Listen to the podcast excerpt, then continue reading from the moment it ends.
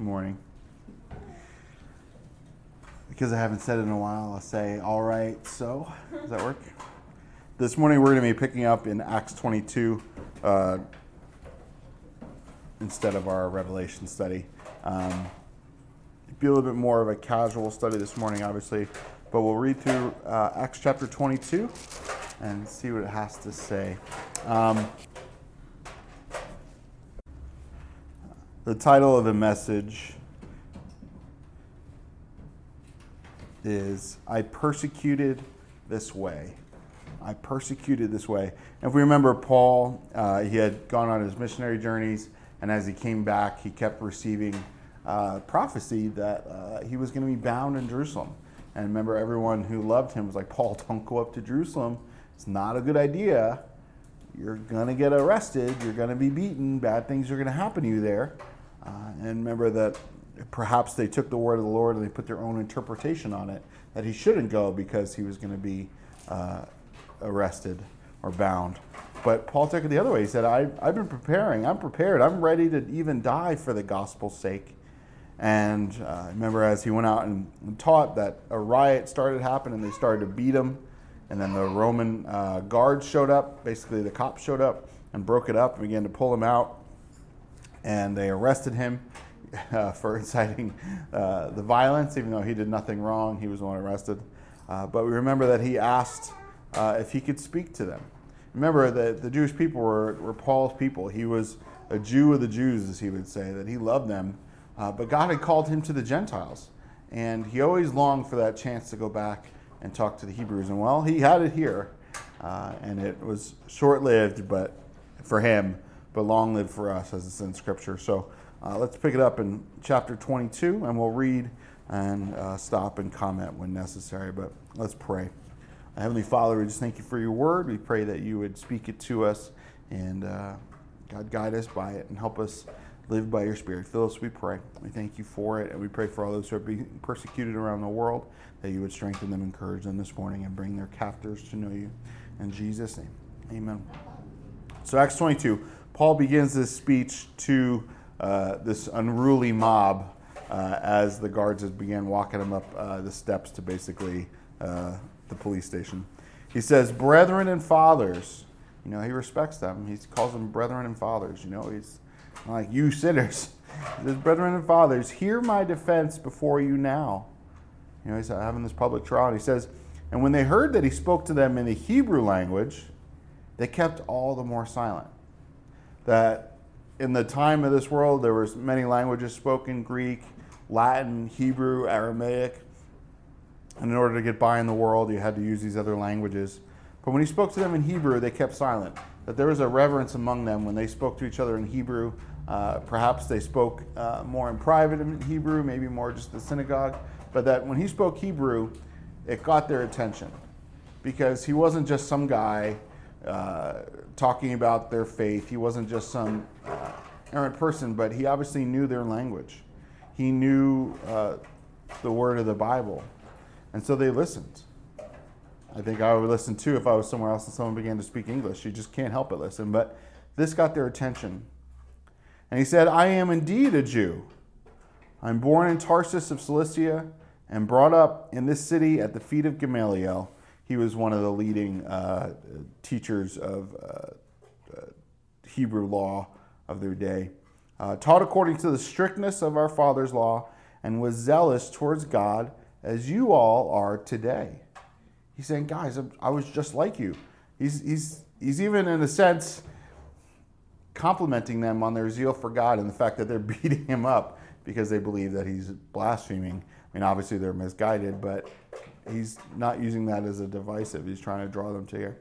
And he says, in verse four, I persecuted this way, and that's Christianity, Jesus the Messiah, coming to faith in him. He said, I persecuted this way, to the death, binding and delivering into prisons both men and women. And also the high priest bears me witness, and all the council of the elders, from whom I also received letters to the brethren, and went to Damascus to bring in chains, even those who were there in Jerusalem, to be punished. Saying, guys, I was just as upset you are. When, it, in fact, even more so, I used to arrest people. I I used to arrest Christians. I was headed up to Damascus to grab more people that I found out, to arrest them and deal with them. And he says, when I went up there, and verse six, as I journeyed and came near Damascus at about noon, suddenly a great light from heaven shone around me. And this wasn't the noonday sun. This was a supernatural light. I believe it was the Shekinah glory of God in a sense. Uh, it was Jesus appearing to him. And it says, I fell to the ground. It, it, it knocked him off his horse. And he heard a voice saying to me, Saul, Saul, why are you persecuting me? Those are the words of Jesus. That this man who was persecuting Christians was in fact persecuting the God who he thought he was serving. And so he answered, who are you, Lord? Not, you know, Lord is just a, a term of respect, not, not as much as he's calling Lord. But he said to him, I am Jesus of Nazareth, whom you are persecuting. That when anyone is persecuted, when you and I are persecuted for Jesus, we're just the conduit for that person to really put out their hatred on God. That you may you may think it's personal, maybe it may feel like personal. Obviously, it feels personal if you're getting beaten. But really, they're just attacking God. That the enemy is using them to attack you, to try and attack God. That Jesus takes personal offense, personal interest when his people are persecuted. You know, if someone were to come in and hurt my children, I would take personal offense. I would say, why are you persecuting me in a sense? I would step up and get in the place for them. And Saul says, well, he's Paul, but Saul at the time, he said, those who are with me indeed saw the light, and they were afraid, but they did not hear the voice of him who spoke to me. You know that sometimes we'll hear the voice of God, but others won't. But they saw the light. They saw what was happening. It was undeniable to them that something crazy was happening. Verse ten says, so I said, what shall I do, Lord? And the Lord said to me, arise and go into Damascus, and there will be told the things which you are which are appointed for you to do. That Paul saw at this point, it was clear to him what he was doing. And he had no idea what to do from this point. He was knocked off his horse. He was blinded by the light. He heard the voice. He said, Lord, what do I do now? What do I do now? His ideas, his his will was completely broken at this point, and would continue to be broken in the next couple of days.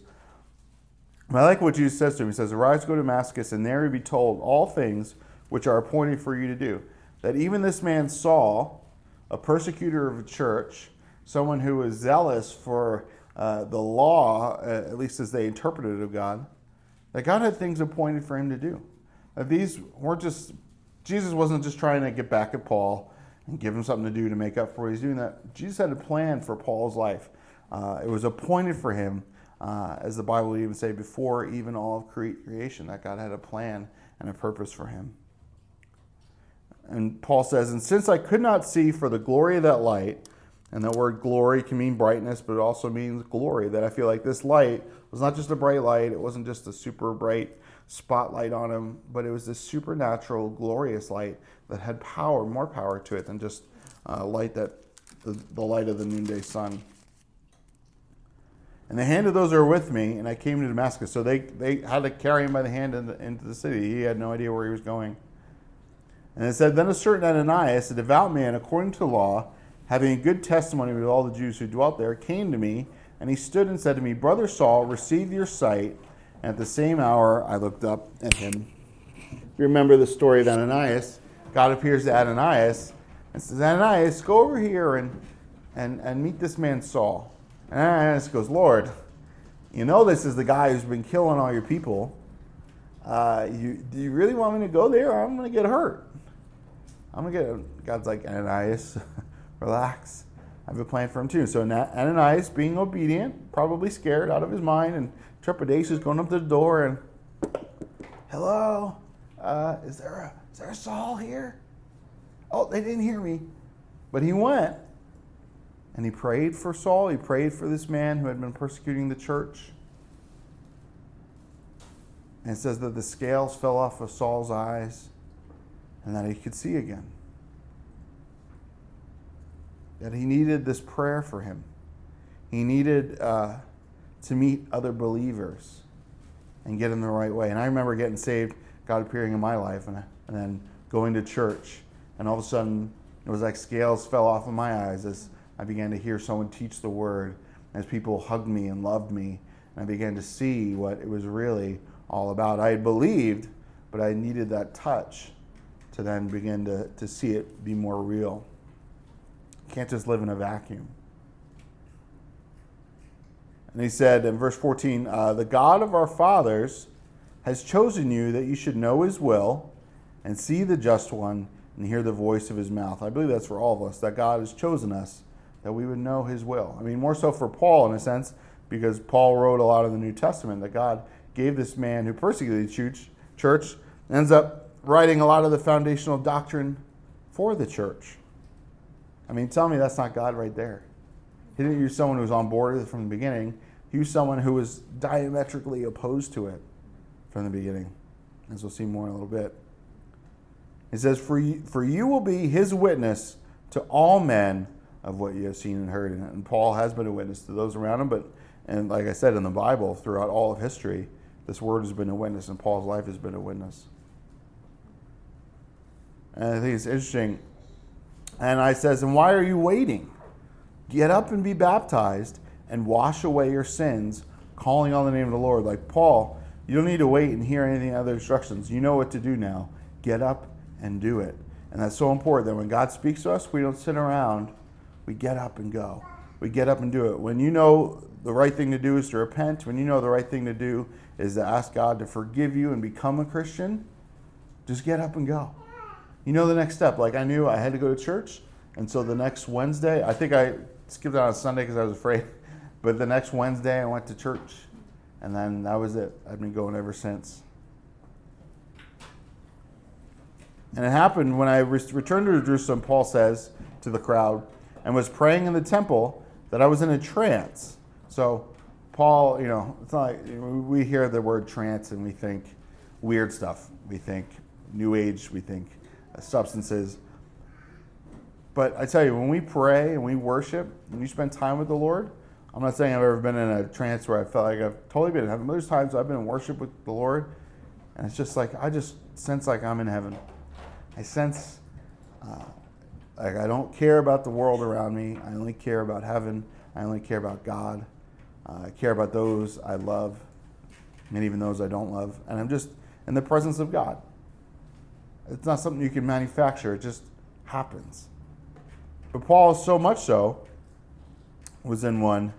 Um, and he saw Jesus saying to him, make haste and get out of Jerusalem quickly, for they will not receive your testimony concerning me. That right away, ever from the beginning, Jesus says, you got to get out of Jerusalem. You got to get out of the, the, the circle of the Jewish people that you love so much, that you're a part of, because they're not going to listen to you. You know, the Bible talks about that a prophet is not accepted in his hometown. And people go, I know who you are. They've been so affected by you that the change is so radical in you. It's just somehow they just won't receive it. And yet someone, a total stranger, comes in and gives them the same message, and they'll receive it from them. He says, Lord, I know that, that in every synagogue I imprisoned and beat those who believe on you. And when the blood of your martyr Stephen was shed, I also was standing by, consenting to his death. You remember, it's probably thirty, forty years ago by now, uh, at least, that uh, when Stephen was martyred, Paul was there. Paul was a, a young, up-and-coming, uh, you know, uh, zealous dude. And he was holding on and guarding the clothes of those who were doing the judging, of those who were stoning him, that he was complicit. He didn't throw a stone, but he was there, and he was looking around and he goes, yes, this is where I learned what needs to happen to Christians.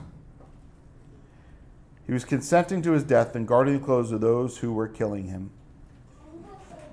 Almost like, God, like, you know who I am. You know what I've done. How can I go do this? How can I go and tell other people about Jesus when I was consenting of killing Stephen, your first martyr? And Jesus said to him, depart, for I will send you far from here to the Gentiles. Now, Paul's mission was much larger than the nation of Israel. It was the nations of the world. It was not close to his hometown. It was far away from his hometown. Well, God may send you and I far away to reach a people who are nothing like us, who are not at all like us. We have to go to China. We have to go to Africa. Go to Canada. I don't know. Go someplace where they're just not like you. And maybe they'll listen and maybe they won't.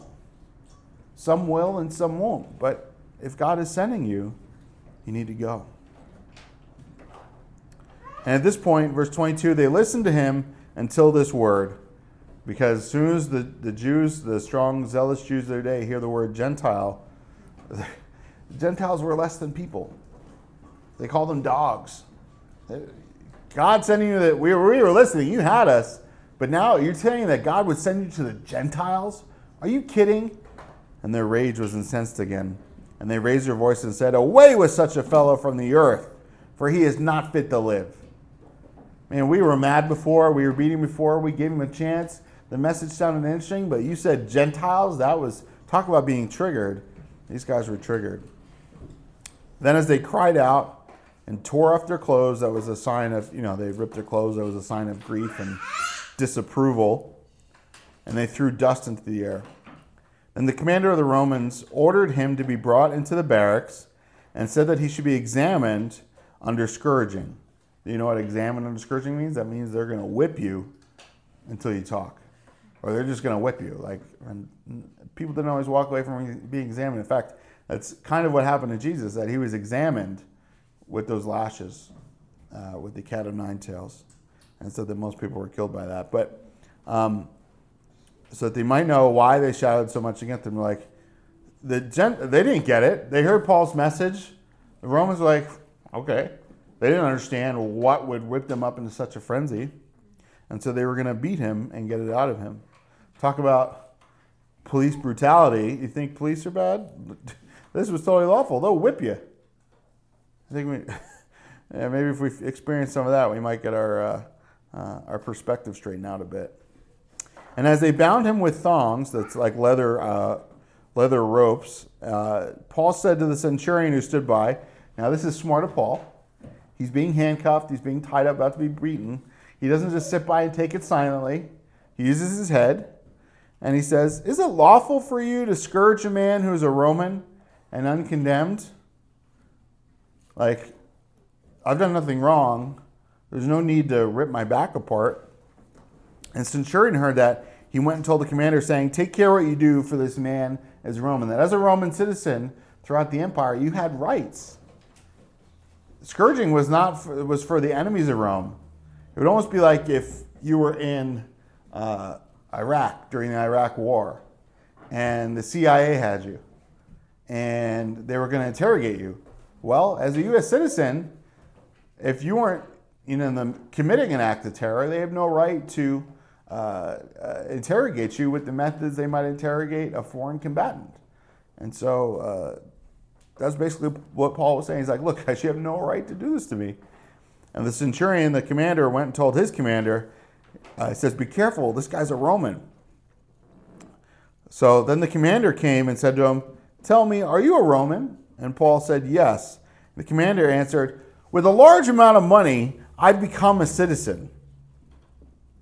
I obtained this citizenship." You know, the Roman citizenship, you could be born into it, or also you could buy it. Like, you could become a citizen, but it took a lot. And this commander was mad because he's like, look, I spent a whole lot of money. It took me a whole lot to get the citizenship. And you're a citizen? How did you get to be a citizen? He's really kind of grilling him here. And uh, and Paul says, but I was born a citizen. So it's like, if there was a big difference there. If you were born, it's like you're born an American. It's okay. Uh, you know, I mean, if you're a naturalized citizen, you're naturalized. But the fact that this guy had to basically bribe the Roman government to become a citizen, that there was, it was not quite a second-class citizenship. But man, you know, I, I have a feeling that if you bought your citizenship, there might be a way to lose your citizenship. I, you know, don't take my history, don't take that for fact. But I, I, perhaps that, that was there. You know, if you're born a citizen, they can't take that away. You're always a citizen. Verse twenty-nine, then immediately those who were about to examine him with withdrew from him. You know, they had the whips, they're ready, they're, yeah, we're going to beat a guy today. And they started to walk back because they knew that if they hurt a Roman citizen, they were going to be in huge trouble, that they would be beaten, that they would be scourged, that they would be uh, hurt in many ways.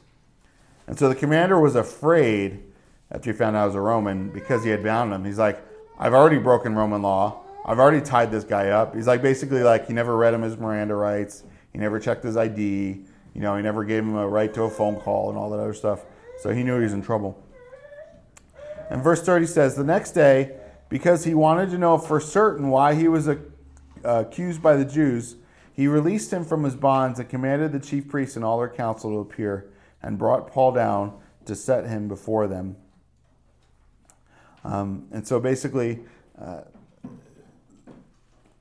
he said, we're going to keep him overnight. And the next day, we really got to sort this out, because I can't let these riots go on and under my command.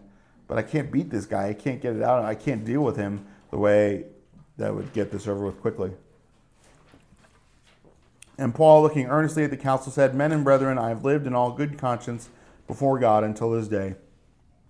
And the high priest Ananias commanded those who stood by him to strike him on the mouth, saying, like, yeah, right, you've, left, you've been in good conscience before God. And Paul said to him, God will strike you, you whitewashed wall, for you sit to judge me according to the law, and do you command me to be struck contrary to the law? And those who stood by said, do you revile God's high priest? That Paul lashed out at this guy, not knowing that he was a high priest. Paul kind of like lost his temper in a, in a way there. Uh, and Paul said, I did not know, brethren, that he was a high priest, for it is written, you shall not speak evil of a ruler of your people. He's like, if, I'm sorry, I wouldn't, I shouldn't have done that. But when Paul perceived that one part was Sadducees and the other Pharisees, remember there were two sects of these Jewish, some believed in the afterlife and the spiritual, the Pharisees, and the Sadducees didn't. He cried out in the council, men and brethren, I am a Pharisee, the son of a Pharisee. Concerning the hope and resurrection of the dead, I am being judged. So the Pharisees believed in resurrection, the Sadducees didn't. And when he had said this, a, a dissension arose between the Pharisees and Sadducees, and the assembly was divided. Uh, the Sadducees say there is no resurrection and no angel or spirit, but the Pharisees confess both. The Sadducees somehow have gotten so far away from the truth of God, they just take it as allegory. They take it as uh, just stories and, and things to live by, while the Pharisees take it as fact. And you'll see that even in Christianity today, that there's parts of Christianity people don't even believe the things that the Bible say. They think it's just a story. They think it's just a nice method, but that these things couldn't have really happened. But they're sad, you see, that these things did happen. They are truth. We confess both. We confess both the Word of God and His Spirit, the gifts then and now. Verse nine, then arose a, arose a loud outcry, and the scribes of the Pharisees' party arose and protested, saying, we find no evil in this man, but if a spirit or angel has spoken to him, let us not fight against God. And that's a huge deal. Um, even they're persecuting Jesus. The high priest said, look, like if this is a, if this is not of God, it'll fizzle out. But if it's of God, we can't stop it.